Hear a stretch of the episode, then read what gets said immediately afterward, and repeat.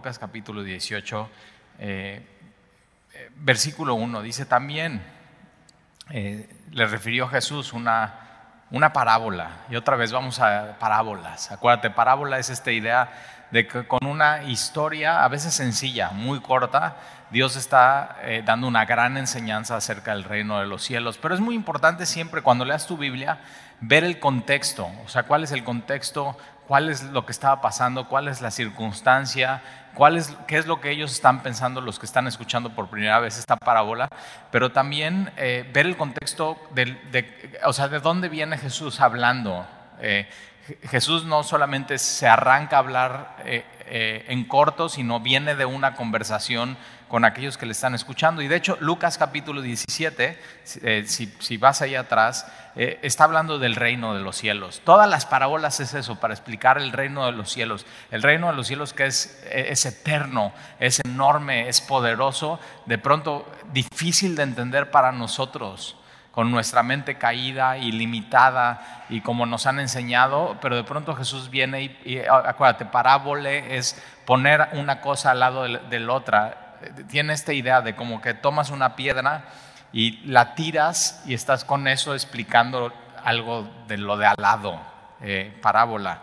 Y entonces eh, es importante irnos atrás. Entonces Lucas capítulo 17, versículo 20 Jesús viene de, limpiar a leprosos eh, y eh, versículo 20 dice, preguntando por, eh, preguntando por los fariseos cuándo había de venir el reino de Dios, les respondió y dijo, el reino de Dios no vendrá con advertencia, ni dirán, helo aquí o helo ahí porque he aquí el reino de Dios está entre vosotros. Es tremendo que haya dicho eso a los fariseos, porque dice, ustedes están preguntando cuándo va a venir el reino y, dónde va a venir y cómo va a ser. Y tenían todas estas grandes preguntas, pero no se dan cuenta que el reino de los cielos ya está enfrente de ellos, porque ya está el rey. El rey y el Señor del reino de los cielos es Jesús mismo. Y entonces el reino de los cielos está entre vosotros. El, uno de los nombres de Jesús es Emmanuel. Es Dios con nosotros. El, Jesús mismo dice, arrepentíos porque el reino de los cielos se ha acercado. Y Él mismo es el representante, Él mismo está trayendo el reino a, a nosotros. Así como en la tierra el reino de los cielos, pero así como en el cielo, así en la tierra también. Y entonces, eh, fíjate cómo dicen, cuidado con cuando te digan helo aquí o helo allí, porque no, no, no, el reino de los cielos está entre vosotros. Y dijo a sus discípulos, entonces esto ya tiene esta conversación con los fariseos y de pronto esta es una conversación ya directo con sus discípulos. Dice, tiempo vendrá cuando deseares ver uno de los días del Hijo del Hombre y no le veréis.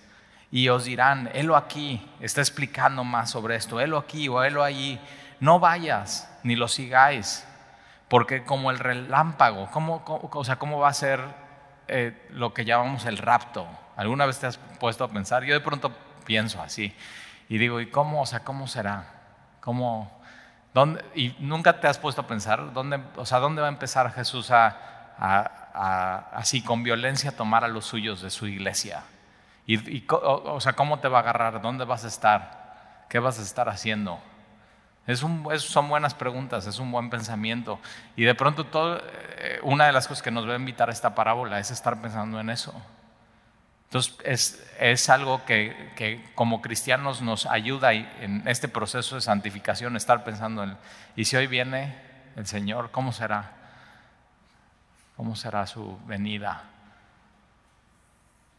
Ahora si viene y estoy dormido, ¿qué pasa? así me despierto, o, o, sea, ¿cómo empieza en China o en India o en, Europa? O empezará en Jerusalén, en Israel. O sea, ¿cómo, ¿cómo va a ir recolectando él a su iglesia, a los suyos? ¿Cómo será eso? Y, este versículo nos ayuda a, ver un poco, acuérdate, está tratando de explicar cosas eternas, enormes, poderosas Dice, porque como el relámpago que al fulgurar resplandece desde un extremo del cielo hasta el otro, así también será el Hijo del Hombre en su día. Ahora, ¿cómo? Eh, y aquí en Veracruz pasa mucho, ¿no? Que vienen estas tormentas eléctricas. Y, o sea, ¿qué pasa cuando vienen estas tormentas y estás asomado? Y está completo, o sea, de noche completamente oscuro todo. Y entonces de pronto, así, ¿Te ha pasado que hasta, o sea, se te sale el corazón de eso? O sea, pero esos relámpagos y esos truenos cañón. Y, si estás con alguien al lado, ves el relámpago y te volteas y dices, ¿viste eso?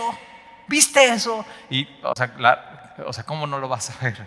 O sea, está oscuro y, y el relámpago se está llamando la atención de tu, así es el ojo, nada más, y, y, ves y, sucede y, todos en la casa se dan cuenta si están asomados. No hay nadie, o sea, por más despistado, por más despistado que seas, si estás asomado y pasa el relámpago completamente oscuro y ves, te, hasta dices, ¿qué onda? Oh, y saltas y dice, así será, así será. O sea, aquí, nada más, o sea, ve, entonces la próxima vez que estés así y vengan relámpagos y estés asomado en tu casa y veas el mar, piensa en eso, así será, así va a venir. O sea, todo, por eso no hay una venida secreta de Jesús en el rapto. No es de que ya sucedió y nadie se dio. no, no, no, no, es, va a ser evidente, pero ojo, ¿eh? No, es, no, pisa, no pisa con sus pies la tierra, eso es la segunda venida, es diferente. Es, en la segunda venida está viniendo como juez. Y entonces pone sus pies en el monte de los olivos y viene y ¡pra! se parte a la mitad. Y, o sea, pero este, este, él aquí está hablando del rapto de la iglesia. Y entonces como, fíjate, vamos a leerlo otra vez, versículo 24, porque como el relámpago que al fulgurar resplandece, que te deja así casi, casi sin poder ver, desde un extremo del cielo hasta, fíjate, desde un extremo hasta el cielo, así el reloj, y entonces, o sea, ¿cómo será si ahí viene Jesús de un extremo del cielo al otro? Y, así también será el Hijo del Hombre en su día. Pero primero, versículo 25, pero primero es necesario que padezca mucho. Para, para ver el rato de la iglesia tuvo que haber primero la cruz. Pero primero es necesario que padezca mucho y sea desechado por esta generación. Juan capítulo 1, a los suyos vino y los suyos no le recibieron. Le dieron la espalda. No lo quisieron, lo desecharon al Mesías. Y entonces fíjate, y eso aplica a nosotros también, es una aplicación para la iglesia. Antes del, antes del rapto, esto también sucederá con nosotros vamos a, vamos a padecer mucho tribulación. En este mundo, iglesia, tendrás tribulación. Va a haber días malos. Efesios capítulo 5. Aprovechando bien el tiempo, porque los días son malos. Y no solamente era para ellos que estaban escuchando, y, los apóstoles iban a tener tribulación, iban a tener días malos, iban a tener persecución y pero es la iglesia y antes de, que Jesús venga por nosotros vamos a pasar, es necesario que a través de muchas tribulaciones entremos en el reino de los cielos. Es necesario. Y entonces la parábola que va a platicar es, es, es en este contexto. Y te das cuenta de pronto es como en el contexto que hoy vivimos. Primero es necesario que padezca mucho y sea desechado por esta generación y, habrá muchos cristianos así des, o sea, simplemente, ay, sí, tú eres cristiano, ah, desechados. Entonces, cuando el mundo te dé la espalda por ser cristiano, acuérdate, al primero que se la dieron fue a, tu Señor y tu Salvador, al Mesías. Entonces vas por buenos pasos. Cuando todo el mundo te acepta, todo el mundo te ama, todo el mundo así, y embonas perfecto, vas por malos pasos. Cuidado, ¿eh? Vas, o sea, estás así siguiendo la corriente de este mundo. Versículo 26, como fue en los días de Noé. ¿Cómo fueron los días de Noé? Génesis capítulo 6, versículo 5. Y vio Jehová que la maldad de los hombres era mucha en la tierra y que todo designo, todo pensamiento de los pensamientos de su corazón de ellos eran de continuo solamente el mal. O sea, en épocas de Noé y en esa generación completamente la sociedad podrida. Y yo digo, y luego, y así como en los días de Noé, así también será en los días del Hijo del Hombre. Y yo digo, ajá, ajá. Entonces fíjate, no se va a mejorar, ¿eh? La inmoralidad, la pornografía, el tráfico de drogas, de armas, los robos, el enfriamiento del corazón de los hombres, apostasía, herejía.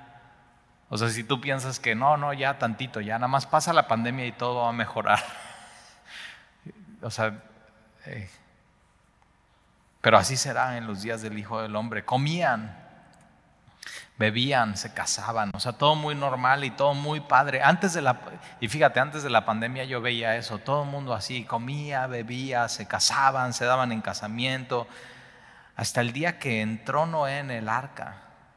Y Noé venía anunciando por cien, hey, un diluvio, un diluvio, un diluvio, un diluvio, un diluvio, un todos así, o sea, no, no inventes, si ni siquiera llueve. Y estaba haciendo el arca, siendo obediente. Por la fe Noé obedeció a Dios y todos así lo tiraban a loco. Estás loco, estás loco. Y fíjate, hoy en día mucha gente desecha la palabra de Dios. Ah, eso es puro cuento. Son ilusiones, son fantasías. Son para gente completamente insegura. No inventes, Noé, eso nunca va a pasar. Llover, un diluvio mundial, no inventes, ¿cómo crees? Pero, pero sucedió. Y entonces vino el diluvio, y subraya en tu Biblia, los destruyó a todos, el juicio de Dios, que lo merecían. ¿eh? Los designos de los pensamientos de ellos eran de continuo mal. Y así será, así, en, así como en los días de Noé, así también será en los días del Hijo del Hombre. Asimismo, versículo 28, como sucedió en los días de Lot. ¿Te acuerdas, Lot, sobrino de Abraham? Primero se va muy pegado a Sodoma y Gomorra y le digo, Lot, ¿por qué, por, qué tan cerca ahí a estos cuates? O sea, ¿qué te llamaba la atención? Y de pronto ya se va y vive en medio de ellos y como en los días de Lot, comían, bebían, compraban, vendían, plantaban, edificaban, próspero, próspero todo. Mas en el día en que Lot salió de Sodoma, llovió del cielo fuego y azufre, el juicio de Dios y los otra vez subraya esto y los destruyó a todos. Así será el día en que el Hijo del Hombre se manifieste. Ahora, ¿cuál es una pregunta? ¿Cuál, o sea, cuál era el, cuál fue el pecado de ya, sabemos en, de Noé es los pensamientos de ellos y los designios del corazón era continuamente el mal, continuo. Pero entonces, ¿qué pasó con Sodoma? Y mucha gente dice, no, bueno, es que los sodomitas, ¿no? los homosexuales, y ese era el pecado. Pero fíjate, vamos por favor ahí en tu Biblia, Ezequiel en el Antiguo Testamento, y es muy importante entender esto. Ezequiel, capítulo 16, eso lo vas a encontrar en el Antiguo Testamento, después de Salmos, tienes Proverbios, Eclesiastés, Cantares, Isaías, Jeremías, después vas a encontrar eh, Lamentaciones y después vas a encontrar allá adelantito eh, Ezequiel. Ezequiel capítulo 16, para entender cuál es el pecado. O sea, el, pecado de los de Sodoma y Gomorra, acuérdate, lo que pasó es que viene, vienen estos dos ángeles eh, y entran a la ciudad y los de Sodoma y Gomorra lo que quieren es, es tener relaciones con ellos homosexuales. Pero eso no es realmente, ese no es la, o sea, eso es, eso es el fruto de su pecado. Eh, ¿cómo, o sea, ¿cómo empieza una persona así? O sea, el fruto, el fruto del corazón de alguien se ve en adulterio, se ve en mentira, se ve en fraude, pero hay algo mucho más profundo. No empezó así. O sea, una persona fraudulenta que hace un mega fraude no empieza así. Eh, y Ezequiel capítulo 16, versículo 49, dice aquí que esta es la maldad de Sodoma, tu hermana. Y aquí vamos a ver cómo, o sea, qué, cómo llegó a esto Sodoma, que tuvo que ser destruida por fuego, azufre, soberbia. Ahí está, subraya eso. Cuidado.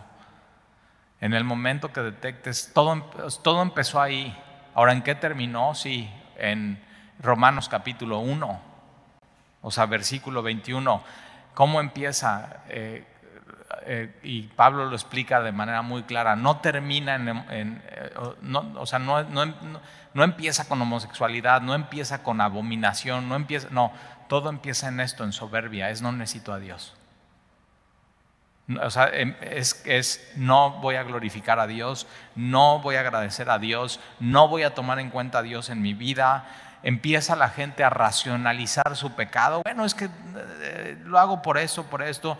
Y de, de pronto ya eh, Dios dice, ok, así quieres vivir sin mí.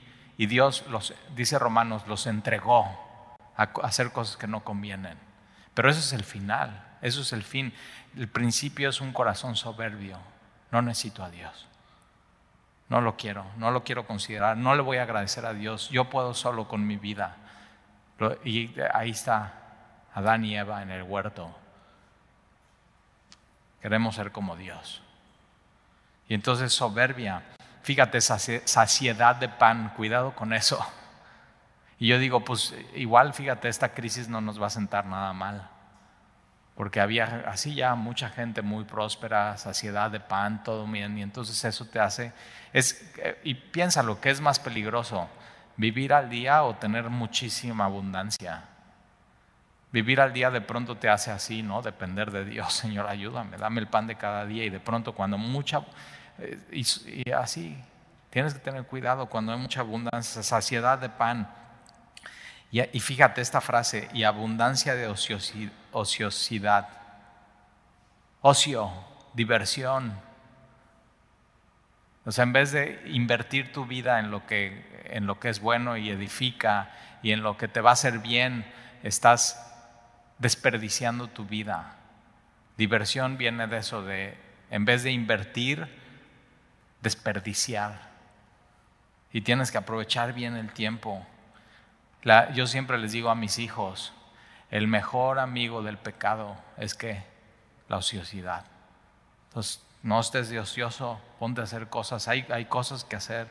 Ahí eh, em, em, empieza a buscar hacer la voluntad de Dios y vas a ver, no vas a tener tiempo libre. O sea, vas a estar haciendo lo que tienes que hacer en el momento que lo tengas que hacer. Y todo, eh, Sodoma y Gomorra empieza así. Tres cositas, tres cositas, ¿eh? Soberbia, abundancia de pan, se olvidan de Dios y ocio. Y de pronto, ¿qué sucede? El, final es eso, es abominación, adulterio, homosexualidad, pero eso simplemente es el fruto, todo empieza en el corazón y abundancia de ociosidad tuvieron ella y sus hijas y no fortaleció la mano del afligido y del menesteroso. O sea, no se ocupó de quien se tenía que ocupar, no le puso atención a los necesitados, a la viuda y al huérfano. Simplemente es, no, fíjate, con abundancia eh, de pan.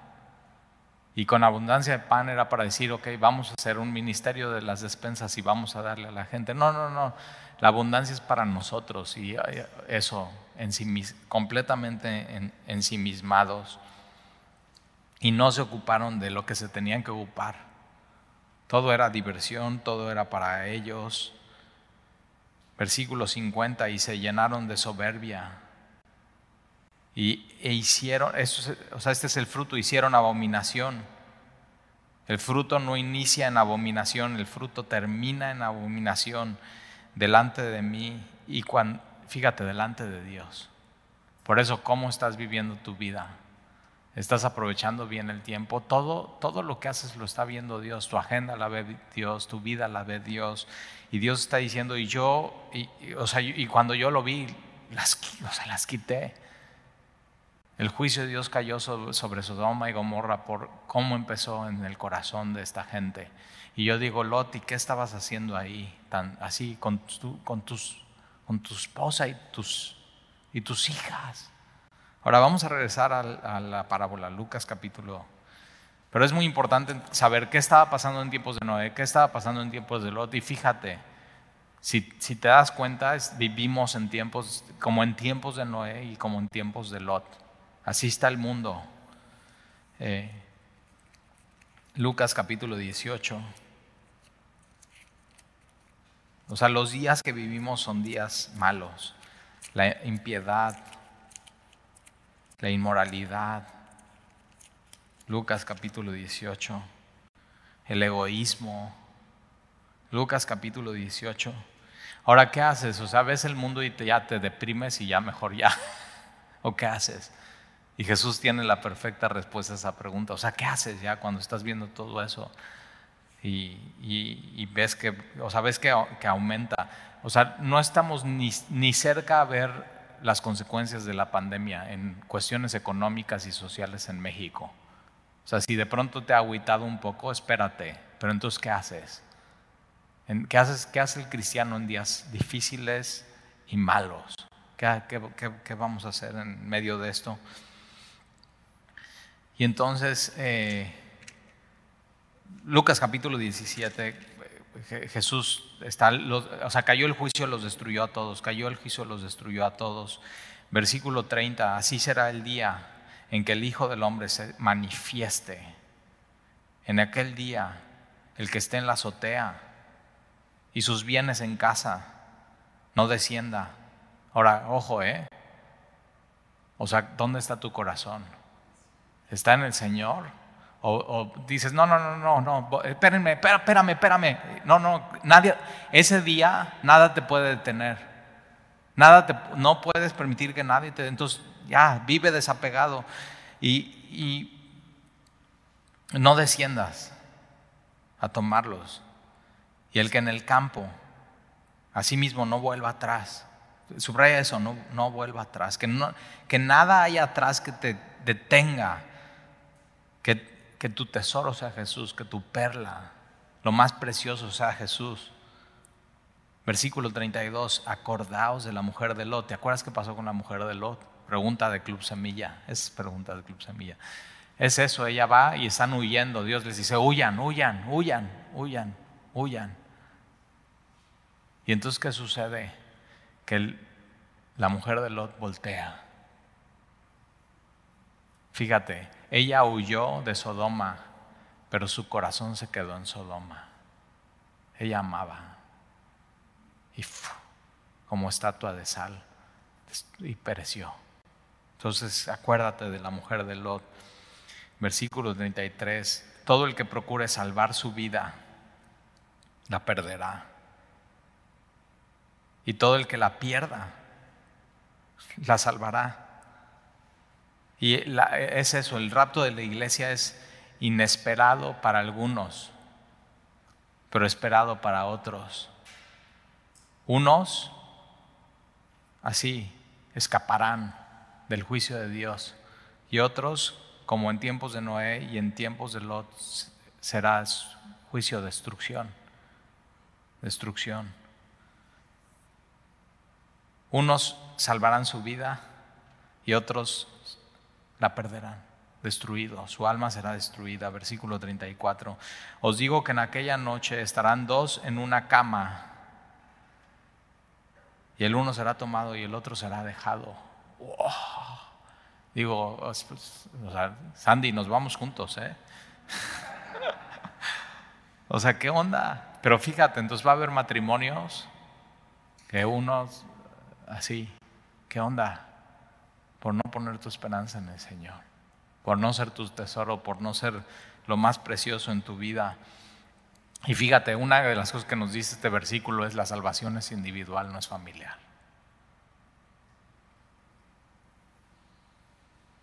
El uno será tomado y el otro será dejado. Dos mujeres estarán moliendo juntas ahí en el molino.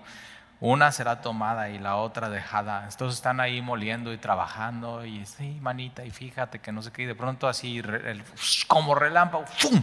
Una y la otra, Lo que me decía era cierto. Y yo nada más burlándome, persecución y Dos estarán en el campo, el uno será tomado y el otro dejado. Pero entonces fíjate, unos, unos van a estar acostados dormidos y otros en el campo. Quiere decir que la venida del Señor, o sea, mis amigos en China ahorita están dormidos. Y si ahorita fuera así, como relámpago, entonces es, es un evento mundial en un instante. Eso. ¿Te imaginas la, la luz y el sonido de la trompeta? Así. Estate listo. Va a ser así. No, no va a haber tiempo de, bueno, déjame pensarlo, o déjame tomar o déjame hacer. No, no, no, no, nada. Es, vámonos, listos, como soldados. Entonces, no, no, así, si estás durmiendo y pusiste tu confianza en el Señor, te vas a ir, te vas a despertar, ¿eh? Por más antifaz que te pongas y cosas, vámonos, órale en un abrir y cerrar de ojos. Y serás transformado. Y te vas a encontrar con Jesús en el aire. En el aire, ¿eh? ¿Cómo será eso? Ya hasta se te olvidó la pandemia, mira.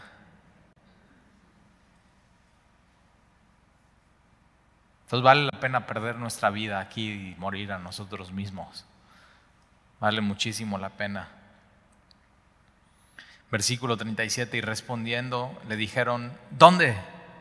¿Dónde, Señor?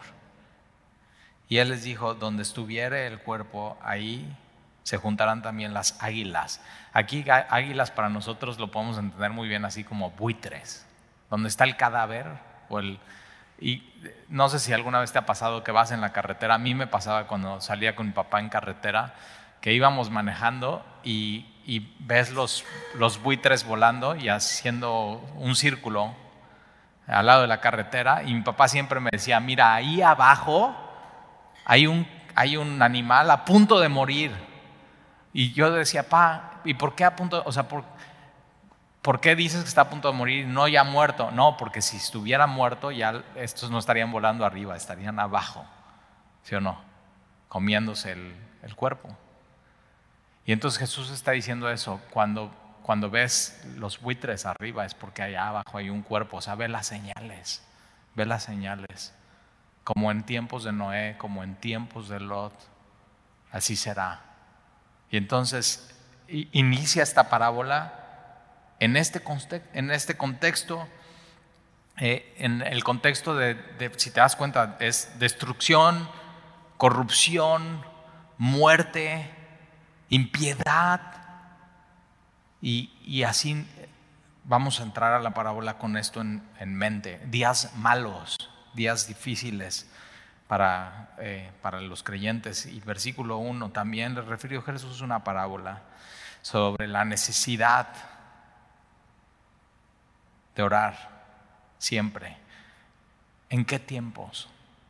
Malos. En tiempos malos en tiempos difíciles. Es tenemos una necesidad de orar, sobre todo en estos tiempos críticos para el mundo, para la iglesia. Entonces, necesidad, y, y esta es la clave, la parábola se trata de la necesidad de orar siempre y no desmayar.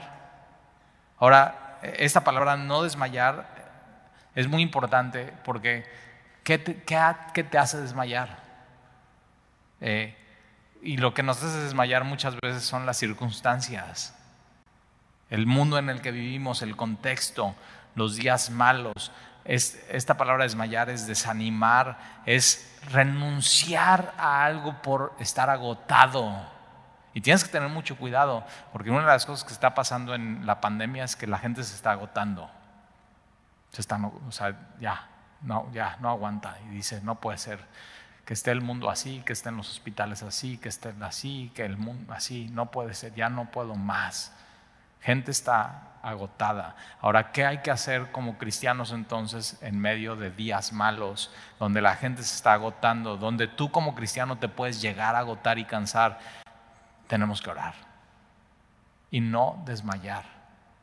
Ahora, no solamente esta palabra no desmayar es desánimo, sino es renunciar por agotamiento.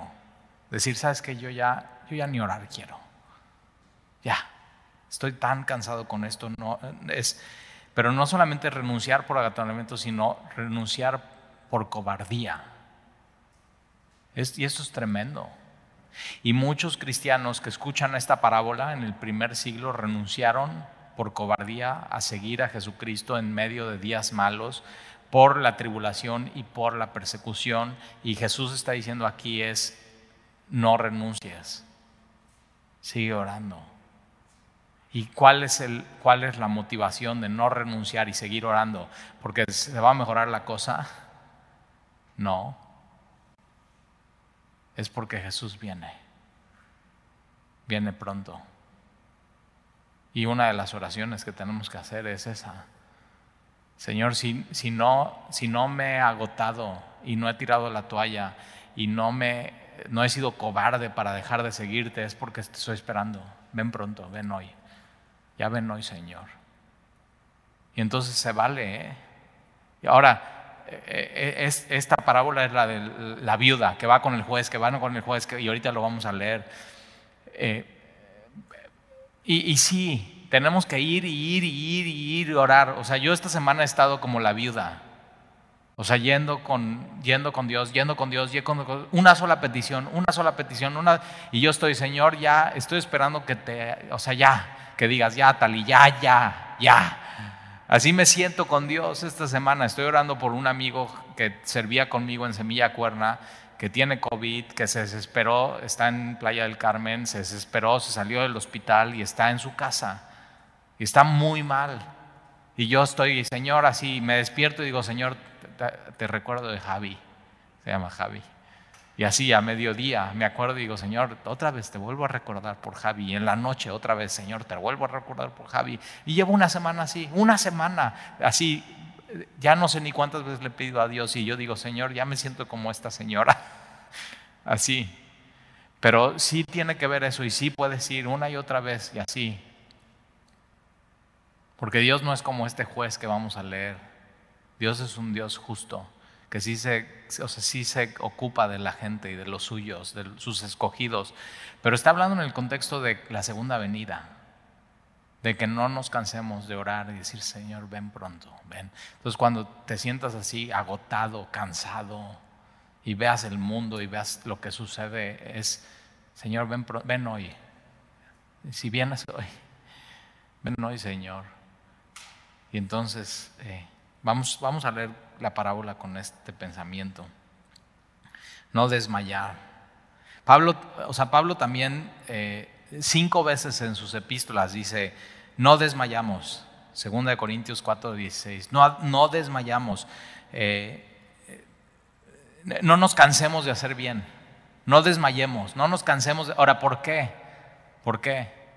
¿Por qué sigue repartiendo despensas? ¿Por qué sigue orando por alguien? ¿Por qué sigue leyendo tu Biblia? ¿Por qué ama a los demás? ¿Por qué? Porque viene Jesús pronto. ¿Y cómo quieres que te encuentre haciendo en tu vida? ¿Haciendo qué? Yo quiero que me encuentre aprovechando bien el tiempo. Señor, al final tú me has regalado esta vida y me has regalado este tiempo. O sea, yo siempre digo, yo vivo así como con tiempo extra en mi vida. ¿Por qué? Porque realmente Él me debió haber matado hace mucho tiempo. Él pudo haber dicho tal y ya, o sea, tu pecado, y ya, vámonos. Y dicen, así no. Y te regala más tiempo. ¿Para qué? Para que le sirvas y le conozcas. Y no te canses de hacer bien y no te canses de amar y no te canses de perdonar y no te canses de hacer su voluntad. No desmayamos, no desmayamos. No te eh, eh, Segunda de Tesalonicenses 3, en el contexto del, del rato de la iglesia es no nos cansemos de hacer bien, no renunciemos. ¿Por qué? porque estamos esperándole. Esa es, es la clave de no cansarnos y no renunciar y seguir y seguir y seguir y seguir. Cuando se te olvida esto ya es, es, muy difícil seguir en el mundo en el que vivimos. Entonces versículo 2 diciendo eh, la necesidad de orar siempre y no desmayar. Orar, orar, siempre es no que todo el tiempo estés orando y una velada de oración 24. No, no, es un espíritu de oración todo el tiempo con Dios. Y un día le pregunté a mi pastor, oye Jaime, ¿tú cómo, o sea, cada cuánto horas? Y dice, pues mira, yo me subo al coche y mientras voy en el tráfico voy orando.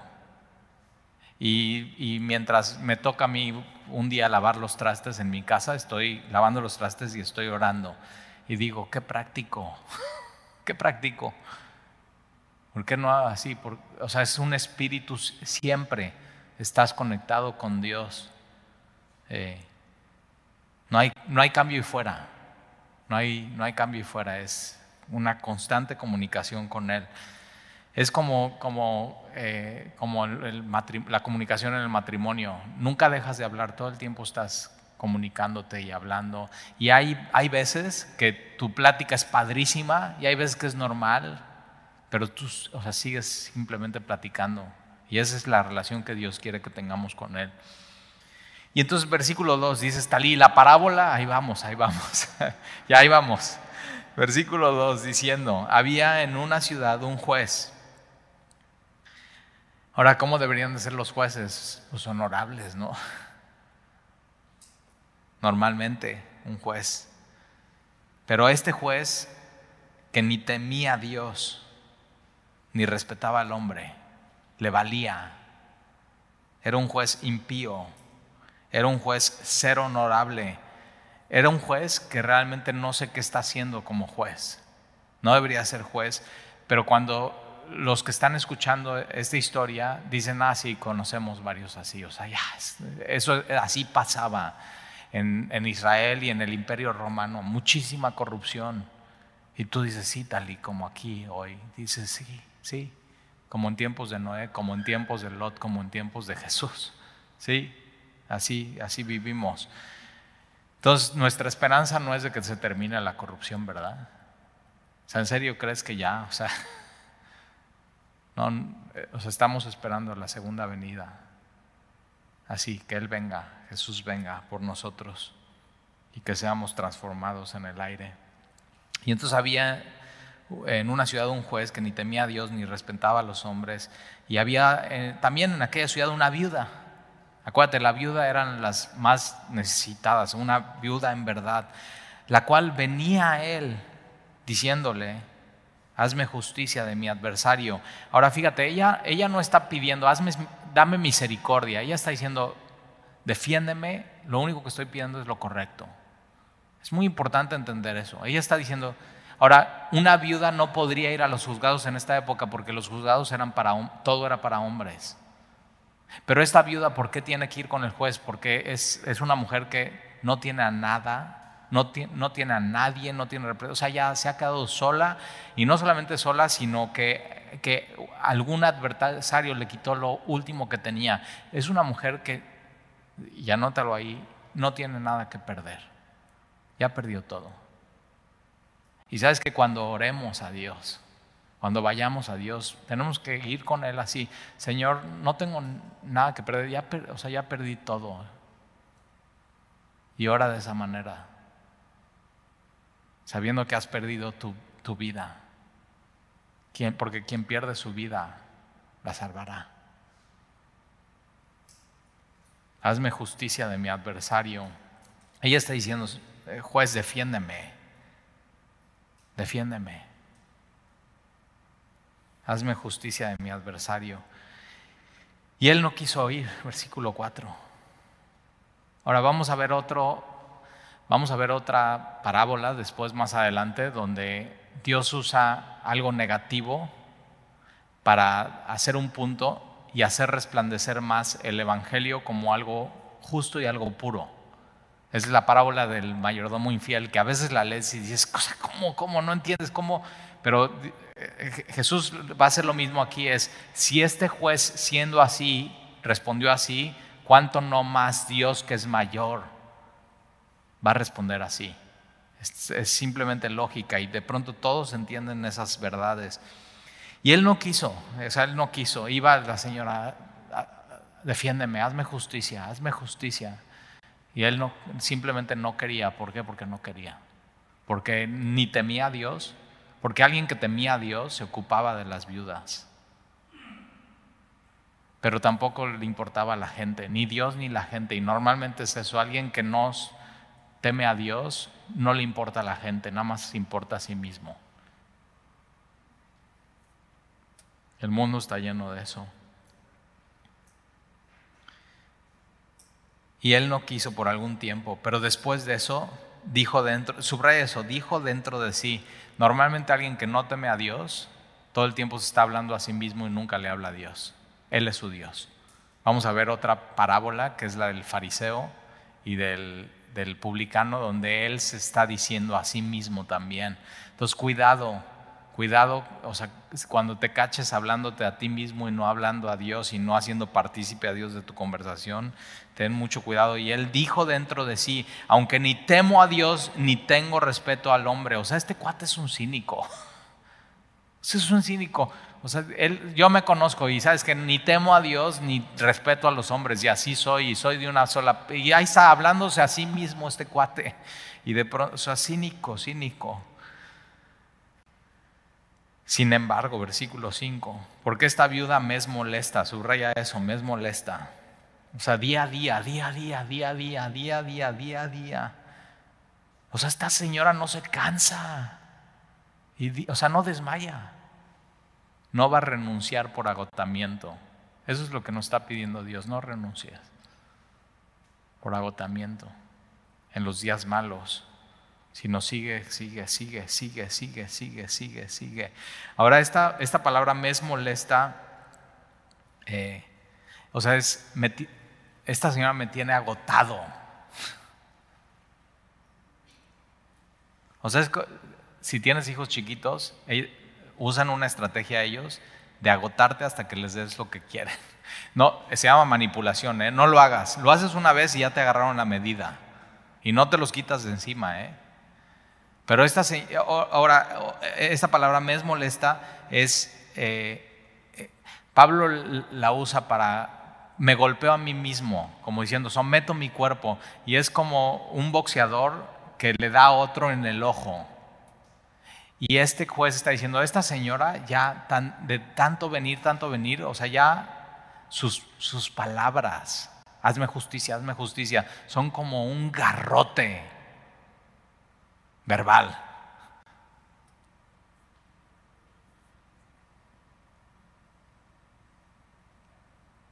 Entonces, sin embargo, versículo 5, porque esta viuda me es molesta, le haré justicia, no sea que viniendo de continuo me agote la paciencia.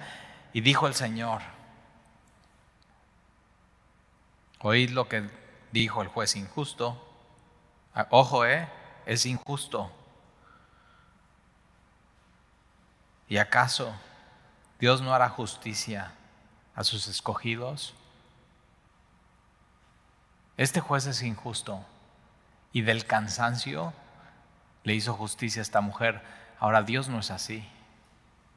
Dios es justo. Entonces no te canses. Sigue orando. Y no solamente Dios es justo, sino que Dios sí se ocupa de sus escogidos somos sus escogidos. Dios sí le importan las personas. Y Jesús dice, ¿acaso Dios no hará justicia a sus escogidos que claman a Él día y noche, día y noche, día y noche? ¿Se tardará en responderles? Os digo que pronto, esta palabra pronto, subráyalo entonces cuando es, Señor, ven pronto, Jesús con esto está diciendo, voy pronto. Y dice, Señor, pero ¿por qué como que siento que te estás tardando? No, es que el Señor no retarda su promesa. Algunos así la toman como un retraso, pero no. sino que Dios está esperando que más gente se arrepienta, porque Él no quiere que nadie se pierda. Un día Jaime me dijo, Talí, que él en los años 70 se convierte al Señor y ellos pensaban que en los años 70 Jesús iba a venir por la iglesia. Y dice, Talí, ¿qué hubiera pasado si en, los, en el año 80, 79, así ya Jesús viene por la iglesia? Y digo, pues yo me quedo. Qué bueno que no. Entonces no retardas. Y, y, entonces cuando dices Jesús en tu oración, Jesús ven pronto, Él está diciendo, voy pronto, voy pronto. Os digo que pronto les hará justicia, pero cuando venga el Hijo del Hombre, esta es una pregunta para ti, ¿eh? Si hoy viene, hoy, ¿hallará fe en la tierra? Fíjate cómo Jesús no viene a buscar justicia. O sea, hallará personas justas, hallará personas puras, hallará personas honestas, hallará personas buenas. No, no, no, no. Jesús cuando viene, viene a buscar fe. Ahora, ¿cómo se ve la fe en alguien? ¿Cómo saber si tienes fe? Es en días malos y en épocas malas, de persecución, de dificultad, como en días de Noé, como en días de Lot. En esas épocas, la iglesia está orando sin desmayar. ¿Y cuál es su oración? Señor, ven pronto. Ven pronto, Señor. Ven, Señor Jesús. Maranatá. Ven, Señor Jesús. Entonces, una de las cosas que instruye Jesús en esta parábola es eso. En medio de las dificultades y momentos críticos de la historia de la humanidad, la iglesia tiene que estar orando. Ven pronto. Ven pronto, Señor. Y es una buena pregunta, o sea, ¿hallará fe en la tierra? ¿O va a encontrar a un mundo y a una iglesia agotada, cobarde, que cuando viene la dificultad se raja? No, no sé tú, pero yo no quiero ser esta persona de... Entonces, hay, así, hay que ser luz, hay que ser sal, hay que estar orando, no hay que cansarnos, hay que, hay que seguir. Os digo que pronto les hará justicia. Pero cuando venga el Hijo del Hombre, hallará fe en la tierra. Fíjate cómo fe está ligada íntimamente con oración. ¿Quién ora a Dios? ¿Quién cree en Él? ¿Quién ora a Dios? ¿Quién ha creído en sus promesas? ¿Quién ora a Dios? ¿Quién sabe que Dios responde? ¿Quién ora a Dios que sabe que Dios es fiel? ¿Quién ora a Dios? Ven pronto. Quien ha tomado y dicho, ok, Jesús dijo, yo vengo pronto y yo tomo esa promesa y digo, Señor, ven pronto. Esos son los que oramos. La iglesia ora a Dios. ¿Oramos? Señor, te damos gracias por tu palabra. Y gracias Señor porque nos, nos animas a orar y a orar y a orar y a orar sin desmayar. No queremos renunciar por agotamiento ni a nuestra fe, pero ni a orar y decirte, Señor, ven pronto. Y si de pronto ya hasta cínicos somos, Señor, te pedimos que nos cambies. Y te damos gracias porque tenemos en ti un juez que es justo, pero no solamente justo, sino misericordioso. Y que sí nos amas. Y si nos has escogido, tú nos oyes, Señor, cuando te clamamos. Y sabemos que tú no retardas tu promesa. Y el día de hoy, Señor, yo te pido que tu Hijo Jesús venga pronto. Podríamos pedir que termine la pandemia. Podríamos pedir que no haya crisis económica. Podríamos pedir para algunos trabajo, pero Señor, el día de hoy queremos pedirte algo mucho más grande. Ven pronto, Jesús. Lo que el mundo necesita es, es a ti. Tu evangelio, Señor, tu palabra. Y lo que la iglesia necesita es cambiar ese pensamiento. Y Señor, te pido que pongas en nuestro corazón eso. La necesidad de tener un espíritu de oración todo el tiempo, sin cansarnos, sin desmayar. Entonces, Señor, en medio de estos días malos y en esta época que vivimos, Señor, que todo lo que pasa y el contexto en el que vivimos nos lleve a orar más, porque es momentos críticos. Entonces llénanos, Señor, de tu poder y llénanos, Señor, de tu amor, llénanos de tu palabra. Y el día de hoy vamos a ti, Señor, como esta viuda, vacíos y sin nada, pero sabiendo que Vamos a ti, Señor, siendo tú un juez justo. Y te pedimos, ven, Señor.